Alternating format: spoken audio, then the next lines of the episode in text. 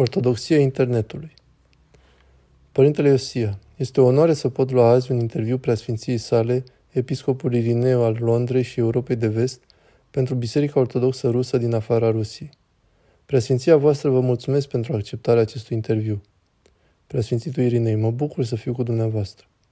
Părintele Iosia, aș dori să încep discuția noastră cu o reflectare asupra relației dintre ortodoxie și internet – în ultimii ani, prezența ortodoxiei pe internet, în particular pe rețelele sociale, a explodat pur și simplu.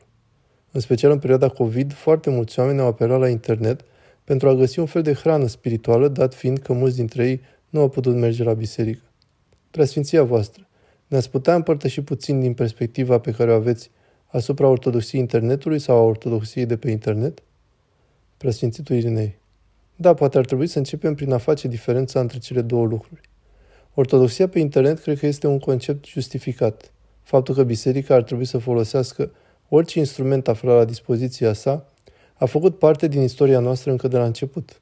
A fost o vreme când cărțile erau ceva foarte modern și inovator, dar totuși le-am folosit și încă le folosim cu folos.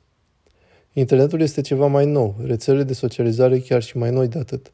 Și nu există niciun motiv intrinsec pentru care să nu le folosim pentru promulgarea credinței și informarea lumii cu privire la ceea ce credem și de ce ar trebui și ei să creadă. Ortodoxia pe internet este folosirea de către noi a unui instrument pentru a realiza un bine.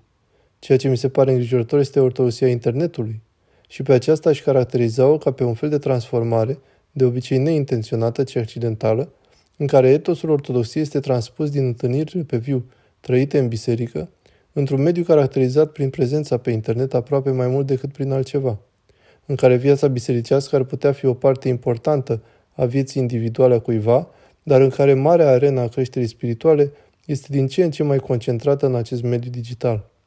Iar acest lucru mi se pare îngrijorător și o problemă, ceva la care trebuie să ne gândim cu atenție pe măsură ce continuăm să trăim în acest secol și să o disecăm cu adevărat, folosind criteriile bisericii referitor la ce e sănătos spiritual și ce nu e. Părintele Iosia, Înainte de a continua cu comentariile dumneavoastră și de a vă cere să formați exact îngrijorările pe care le aveți, îmi amintesc și aș vrea să mă lămuriți că dacă nu mă înșel, și dumneavoastră ați fost un pionier în aducerea ortodoxiei pe internet și mă întrebam dacă ați putea să ne împărtășiți puțin despre ceea ce făceați în anii trecuți. Cred că a fost cu mulți ani în urmă, dar ce făceați și cum ați folosit dumneavoastră internetul? Preasfințitul Irinei. Cred că e singurul lucru care mă face să fiu numit pionier în ceva. A fost cu ceva timp în urmă chiar la sfârșitul anilor 90, când World Wide Web, rețeaua internațională de internet, abia începea să fie folosit de public. Și atunci am creat un site web despre scrierile părinților și despre cultura monahală din Ortodoxie, care era una dintre, e greu de imaginat acum că a fost cu adevărat, dar a fost unul dintre cele patru website-uri ortodoxe de pe internet. Acum sunt sute de mii, toată lumea are unul. Și în zilele noastre e greu să știi cu adevărat unde începe un site și unde se oprește social media și ce este ce. Dar la acea vreme era foarte puțin și am fost foarte entuziasmat să folosesc acest instrument pe care nu-l aveam înainte pentru a aduce resursele ortodoxiei la o populație mai largă. Asta se întâmpla într-o perioadă în care era foarte greu pentru vorbitorii de limba engleză să găsească scrierile părinților. Publicațiile nu erau foarte populare, nu exista o bază de date pe internet de traduceri, așa că ceea ce am început să fac a fost să iau aceste texte pe care le iubeam și care au fost atât de transformatoare pentru mine și să încerc pur și simplu să le fac accesibile oamenilor. Am tradus, am avut câțiva oameni care m-au ajutat, am tradus texte din părinți și le-am postat online, ocazional comentarii și așa mai departe. Părintele Iosia. Și acesta era acel monahos. Preasfințitul Irinei. Era monahos.net, un site pe care în cele din urmă l-am închis acum 5 sau 6 ani. Am folosit precursorul la social media, ceea ce se numea atunci forum de mesaje, pentru a permite și unele conversații. Nu era disponibil la început, dar când a devenit disponibil l-am preluat. Dar am muncit din greu și mi-amintesc ore întregi de discuții cu alți preoți și călugări despre cum să creăm acel mediu. Pentru că era foarte important pentru noi, chiar și atunci, înainte de social media, ca discuțiile să fie purtate într-un mod ortodox. Nu voiam pur și simplu să dăm liber tuturor celor care veneau să-și exprime opiniile, pentru că noi toți recunoșteam și încercam să urmăm modelul ortodoxiei, și anume că părerea și interpretarea personală nu sunt marele bine pe care le căutăm, ci în schimb acela de a ne supune voința învățăturilor bisericii. Și astfel am elaborat, îmi amintesc, niște termeni de utilizare destul de elaborați pentru partea de discuție a site-ului. cu scopul expres de a nu transforma site-ul într-un mediu de conversație, ci de a permite posibilitatea de a posta întrebări și apoi erau câteva persoane care, cu binecuvântare explicită din partea episcopilor și părinților lor duhovnicești, răspundeau, nu cu propriile opinii, ci cu referințe la scrierile Sfinților Părinți, astfel încât oamenii să poată cunoaște ce învață biserica.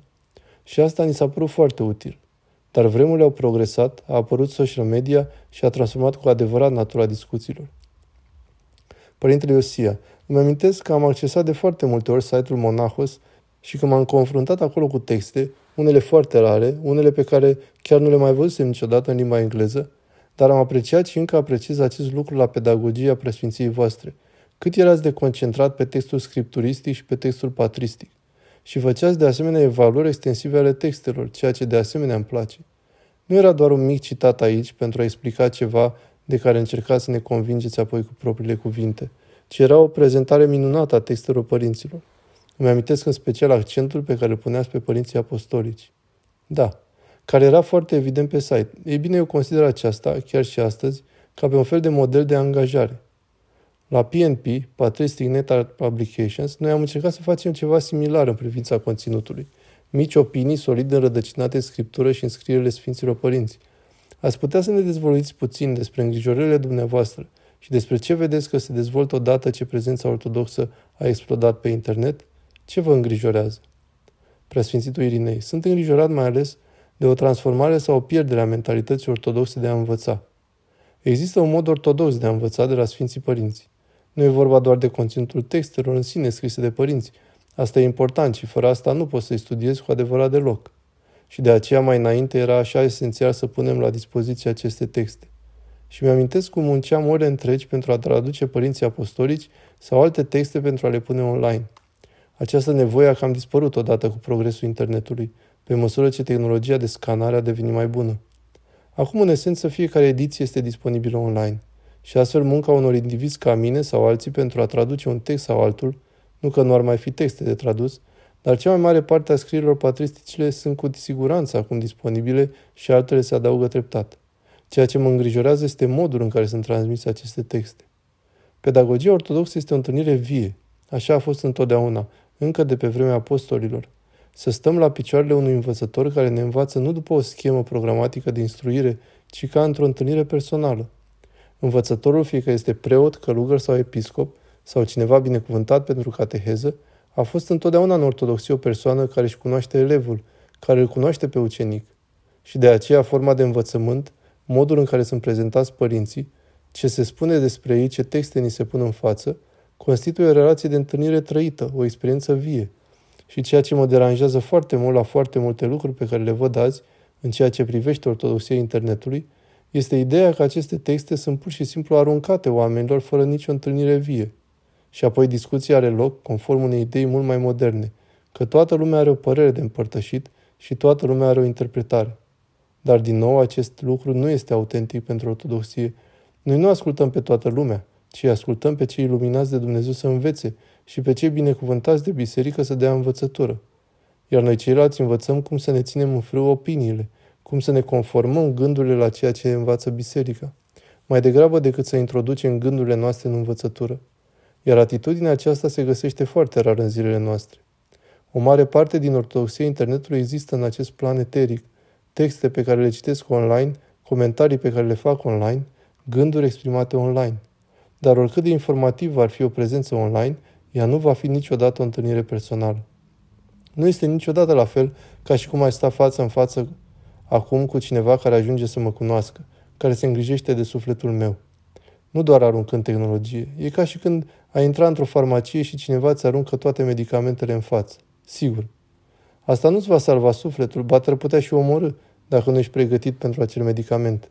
Ai nevoie de un medic bun care să-ți cunoască afecțiunile și care să-ți poată prescrie medicamentul potrivit.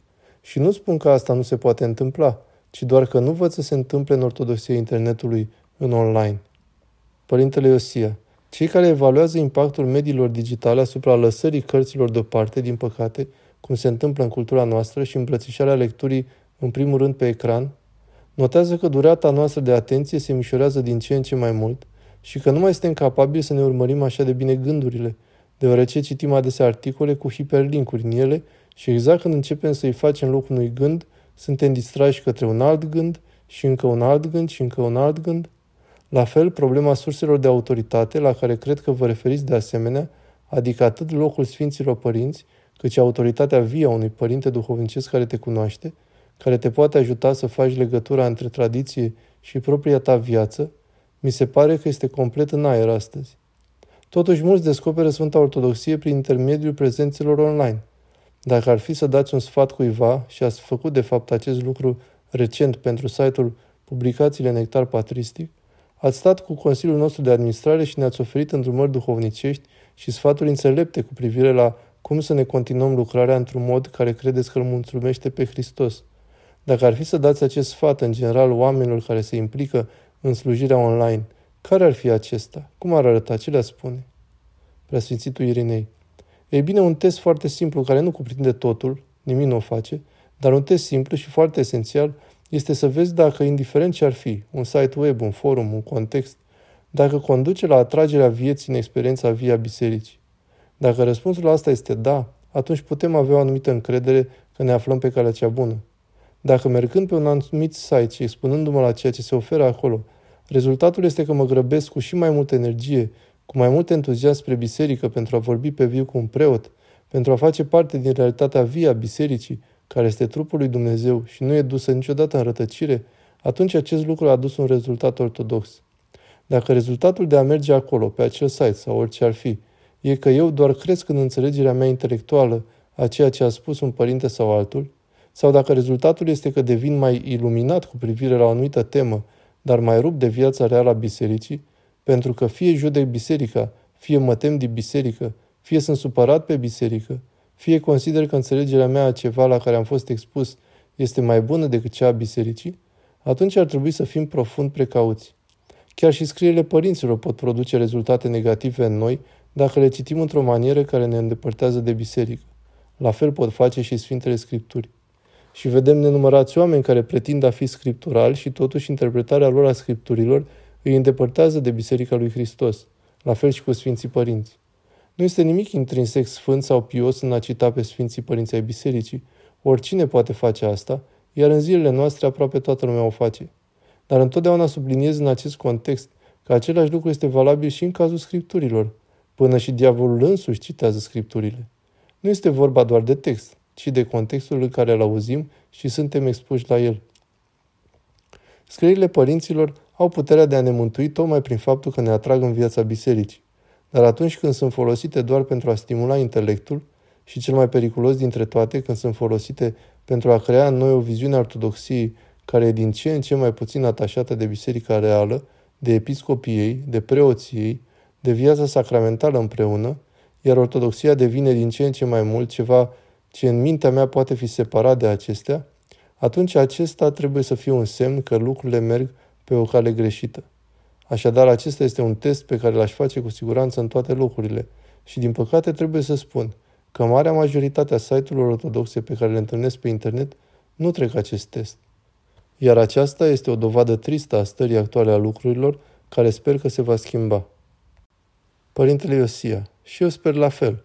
Este un forum nou, o platformă nouă și se pare că sarcasmul este aproape încorporat în miezul platformei, mai ales în cazul comentariilor, prin această idee care e aproape o dependență pe care social media a alimentat-o, că nu poți citi sau asculta ceva și să te mulțumești cu o reflectare liniștită, ci trebuie să spui părerea despre acel lucru. În marea majoritate a activității noastre la Nectar Patristic nu am primit cu niciodată comentarii. De fapt, eu nu am avut niciodată interes în comentarii. Recent, Consiliul nostru de administrație m-a rugat ca o cale de a ajunge în special la oameni aflați în locuri fără biserici ortodoxe și foarte mulți oameni descoperă acum ortodoxia din ținutul din întreaga lume în care nu au deloc o sursă ortodoxă vie, dacă putem să permitem și comentarii. Le moderăm cu mare atenție, dar slavă Domnului eu nu mă implic deloc în asta. Mulțumesc Consiliului meu că nu mi-a cerut să fac asta pentru că nu mi-aș fi dorit ca ei să vrea să fac eu asta. Dar se pare că însă structura rețelelor sociale generează acest spirit caustic, care aproape te obligă să nu fii mulțumit și în pace decât dacă spui ceva, fapt care hrănește mândria. Cred că noi ar trebui să ne amintim și încerc să-mi amintesc și eu ce este un Sfânt Părinte sau o Sfântă Maică, De ce ne pasă de cuvintele lor? Nu pentru că erau geniali sau că aveau diplome înalte, așa cum aveți preasfinția voastră, din punct de vedere academic, ca să spunem așa, ci pentru că l-au iubit pe Dumnezeu atât de magnific, încât au devenit literalmente prezența lui Hristos pe pământ. Și prin urmare ce au făcut și ce au spus a devenit un fel de normă canonică pentru oameni cu privire la ceea ce este o ființă umană și cum să trăiască. Și despre asta îi încurajăm și noi la PNP pe prietenii și cunoscuții noștri care vin și ne ascultă să aibă în minte că scopul este de a-L cunoaște mai bine pe Dumnezeu.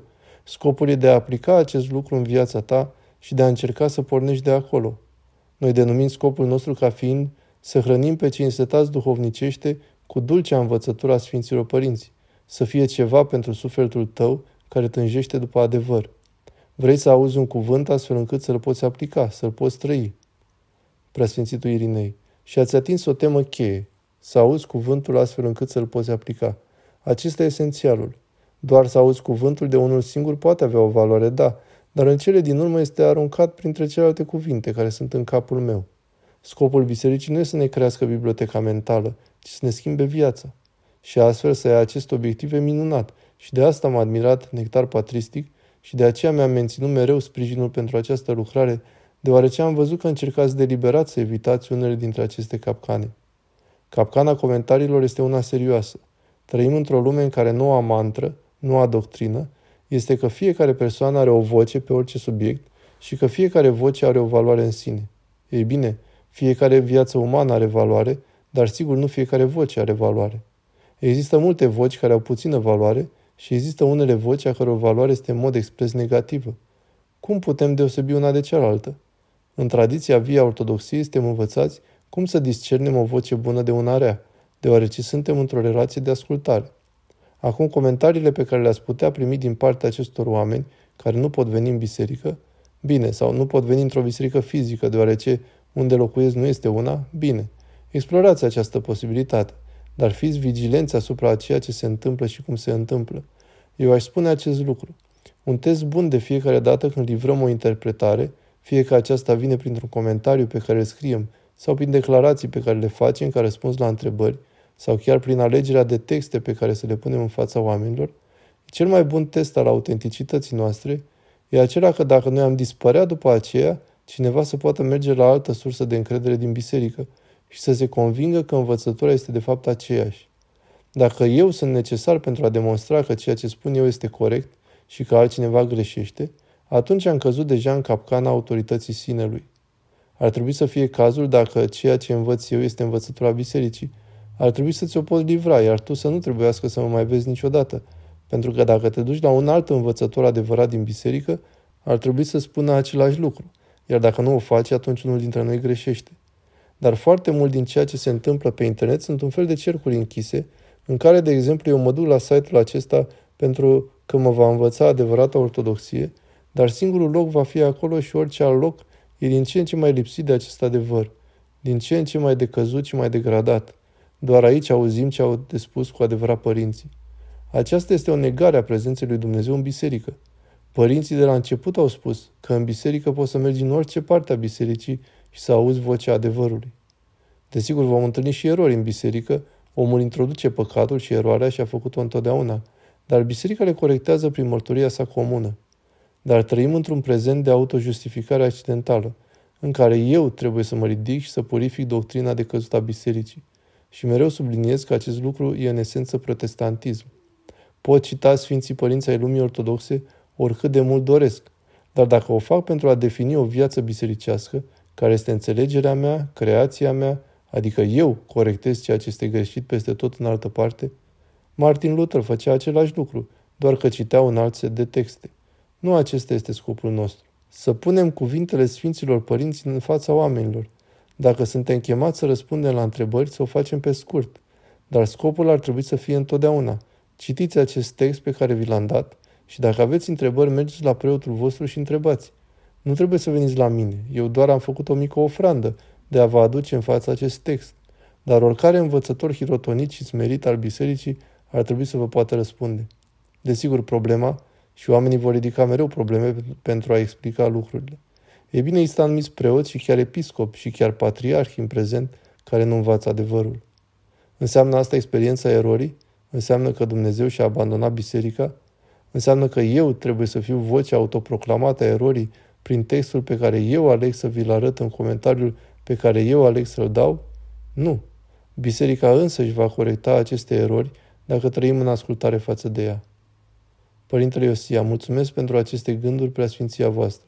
Sunt foarte edificatoare și vă suntem profund recunoscători. Slavă Domnului! Este mai târziu decât credeți. Grăbiți-vă deci să faceți lucrarea lui Dumnezeu. Părintele Sarafin Rose